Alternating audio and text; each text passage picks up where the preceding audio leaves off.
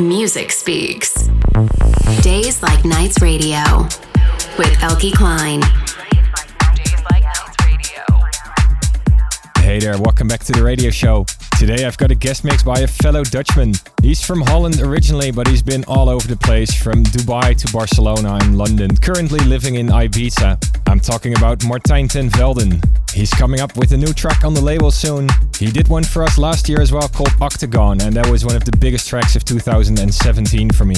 He's had a fantastic year last year, releasing on Subbeat, The Soundgarden, and Marshall Jefferson's Freaking 303 as well. This year is going to be good as well. Lots of good music coming up, so I'm really happy to have him on the show today.